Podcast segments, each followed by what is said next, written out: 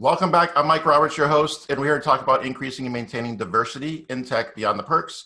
While companies think they can lure people in with unlimited PTO and dogs in the office, we're here to talk about how you can get them and keep them.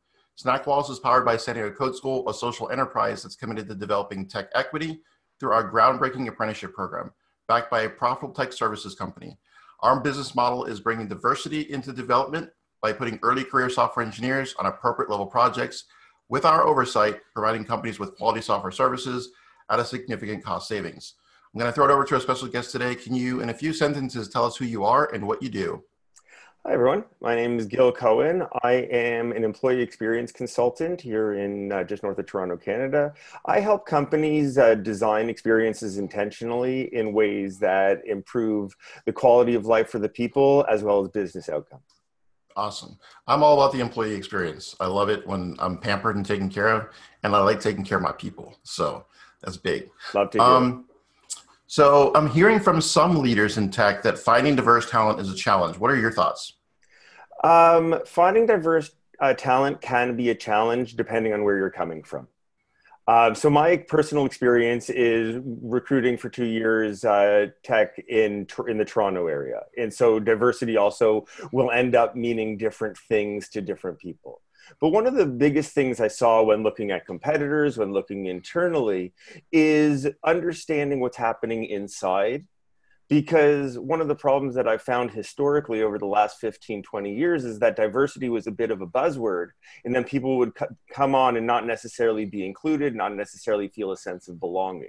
So it's one thing to bring a diverse uh, cohort into your company, but you're not going to keep them, you're not going to engage them, and certainly you're not going to serve their lives by bringing them on and then sticking to your old uh, ways in terms of bias, in terms of structures, because these have been built into the companies. These have been built unintentionally sometimes unfortunately intentionally, but unintentionally by a lot of companies, they don't understand the impact of what they are internally in trying to look for diverse talents. And an example of that, and I'll talk from my own experience, was that I was hiring for a company that the it presented on the website there was a leadership team of five who were five white males. And this woman, this woman, this South Asian woman who I was doing a phone screen with, asked me straight up she said to me, she's like, So what do you think it's like? How do you think I should feel about that? Like, that doesn't seem right. I'm like, I, I had no choice but to agree with her. I understood that, and it was a profound impact on me to recognize that you're keeping diverse talent out by how you look inside. If a person comes in and doesn't feel like they would feel comfortable, feel welcome, feel like they would be a token, feel like they wouldn't be included in opportunities, then that's not really changing your ways to hire diverse talent. And you need to think internally before you can really successfully hire and uh, treat diverse talent well. Awesome. Very, very important because I know I look and I'm curious, but I, I, see a lot of that. I see a lot of the, you know, all white at the top. Um, and then even for a lot of women, it's very, very difficult for them to be. I saw an interesting stat yesterday. Uh, another woman was uh, places the head of a large uh, Fortune 500 company, and she's like woman number I want to say 28 or 38. Let's give it 38. Let's go higher. 38. It's right. Record. So 38 is record. Insane to me. Insane. Yep. They're yep. 50% of the population. I say they. Women are 50% of the population, and 38. Yeah, amazing. Absolutely. And that was one of the other lessons I had when I was hiring in terms of looking for women, because most people find when trying to hire tech talent is that it is higher, harder to find uh, women. And one of the things that I discovered is around the bias that can be held within a, uh, a job description. That there was a study done a few years ago that certain words like aggressive or rock star or whatever that if you put it into a job description, women are less likely to apply for it. And you're baking a certain bias into it and you're reducing a certain portion of the population just by the way you're writing these job descriptions. So that's why I say a lot of work needs to be done internally, thinking internally about how you build things, how you treat people, and how are your biases being built into the system because a lot of people try to hire based on culture fit, which means how much is this person like me, which then just bakes bias it bakes bias into the system. So you have to really look internally at how do you treat people and why do you want to do this? Because, like I said before, diversity is a, a is a buzzword for many years, and so if you're doing it for the sake of oh, there's a business case for it, or oh, it's what everybody's doing, then you're not really setting yourself up for success and you're not setting your team up to really respect people effectively. And you have to look internally and say well what is the why do i want diversity? Why do i want to include people? Why do i want to treat them equitably? And from there you'll make more effective decisions and you need to do it consciously. Absolutely. So what i'm hearing from you i'll echo back is it's not a dog and pony show. It's important that you actually have a true desire to have diversity inside and on your team. And then sounds like that might create like a flywheel where more people will be attracted and you'd have better practices in terms of hiring and posting so that more of those people would end up on your doorstep right? So i get it. I like it. So question for you. Do you think an apprenticeship pattern would work for tech roles? I'm sure you've heard of apprenticeship like plumbers and electricians and so what do you think about that in a tech setting in a tech setting it's something that sounds like it works well for me. I mean depending on the role and i'm no expert on all, all tech roles but the idea of learning from somebody who's the old pro who's the old master who can then teach you and give you opportunities that you wouldn't have had just by being in a you know frontline whatever it is you know kind of role that will help a person grow that will help a person grow because they will learn things they're not going to learn in school and they're not going to learn by certification. I worked with a wide variety of people, anywhere age from 20 to 60, and some of the best people had no certification because they had just been there, they'd done that, they, they'd been through the experiences. And some of them, depending on you find the right tech person, they can even convey it well to somebody else. They can yeah, find a way to express it that can bring a person much further along than some sort of certification, some sort of training that's teaching them very specific uh, learning around a product or a project. Whereas an older person can help them uh, learn a way of thinking that can help them improve their career. Awesome. I like it. Although I think you just called me an old person. So uh, I know. Whoa, whoa, whoa! Hold on, hold, hold on. First of all, if anything, I would be the old person in in, in that case too. But uh, I don't. In, in, in, as well, I I don't want to have any biases against older people because that's the thing. Is I'm.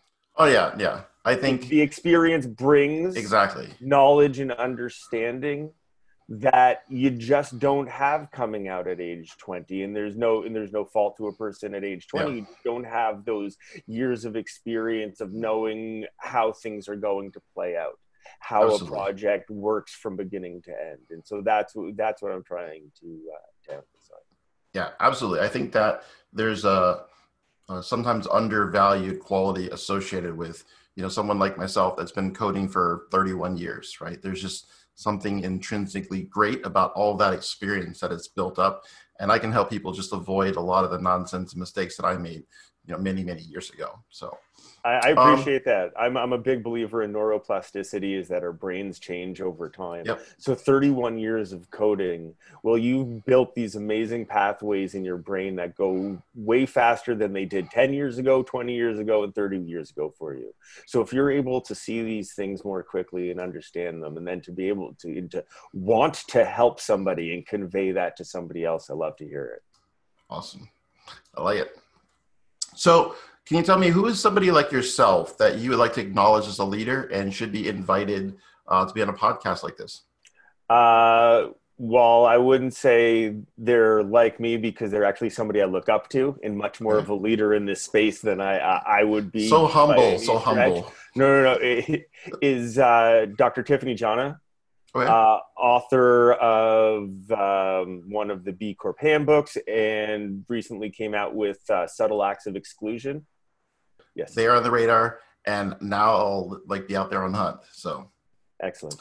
Um, where can I find out more information about your company? So this is a great time to do any kind of shameless plug that you might have.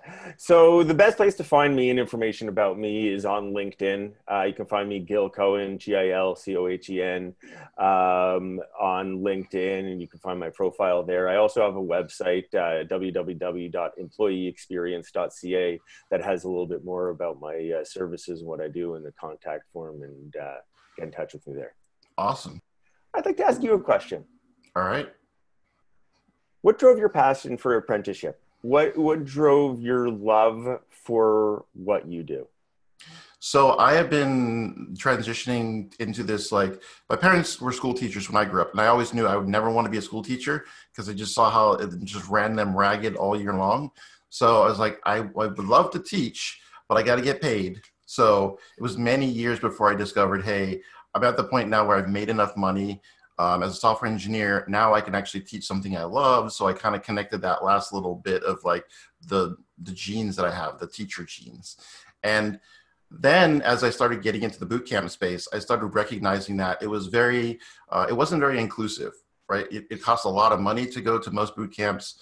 Um, a lot of people that could really take advantage of the opportunity to make a transition um, have a day job and they can't quit their job in order to like reskill for this new trade that they want to get into. So it just started making sense over the first um, year or so of us, like me having my own code school. Uh, we just discovered this would solve all of the pain points for our students. And then it was an easy decision at that point because it was just like, well, this is going to make them way better. So let's just figure out all the other details, right? And so it was a process to get through all of the other mechanics to make a, a, sustainable business model. But in the end, we know we're doing great work. And that's what like every day gets me up at 5 a.m. to just like, okay, let's jump on some calls. Let's make sure that like this can continue to grow.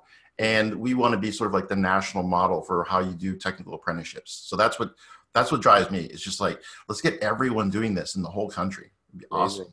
Has there been a moment along the way where you it confirmed for you, yeah, this is the right path. I'm doing the right thing for me?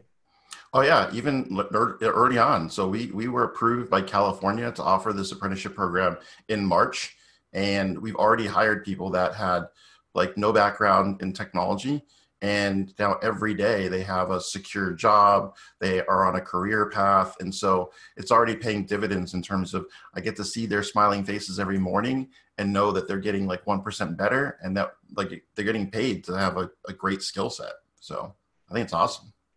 Favorite coding language? JavaScript. That's an easy one. I'm the, the president of the local San Diego JavaScript chapter. So uh, we get about five, 6,000 members. And I gave a talk last night at the meetup. So JavaScript's my favorite. Why does it get all the hate? Because it's it is a little juvenile in that it doesn't have like um, strong types, so you can kind of be very loose and you don't have to define things ahead of time. And that scares some folks. Like there's no guardrails, so they just think everybody's going to go crazy. And some people do, but for the most part, uh, it's a pretty elegant language. Now, what I love about it that they also are haters is that it's the only thing that works in a browser effectively. Like you can do some other workarounds, the other stuff to work in the browser. So they just hate because they know that like they don't have choice and they have to work with this one thing. And so they just they like to be unbound, I guess, as software engineers. That's why I think it gets it gets a lot of the hate. There are some little quirks, but every language has got quirks. So I don't think it's enough to like dislike it. so I appreciate you coming on, and I think this has been a wonderful uh, episode. And uh, again, I would just encourage folks to take this to heart. This is not a dog and pony. It's got to be legit, and at least that's what Gil says. So, thank you again for coming on the program. I appreciate it. Thank you. The San Diego Code School is a proud sponsor of the Snack Walls podcast. The San Diego Code School is leading companies to tech equity. The tech enabled apprenticeship program is a venture whose heart is to do a lot of social good and do good work. You can help San Diego Code School secure funding for change by hiring developers, bringing a team in to relieve your backlog, or becoming a program sponsor. You can visit us on the web for more information at http colon forward slash forward slash sdcs.io.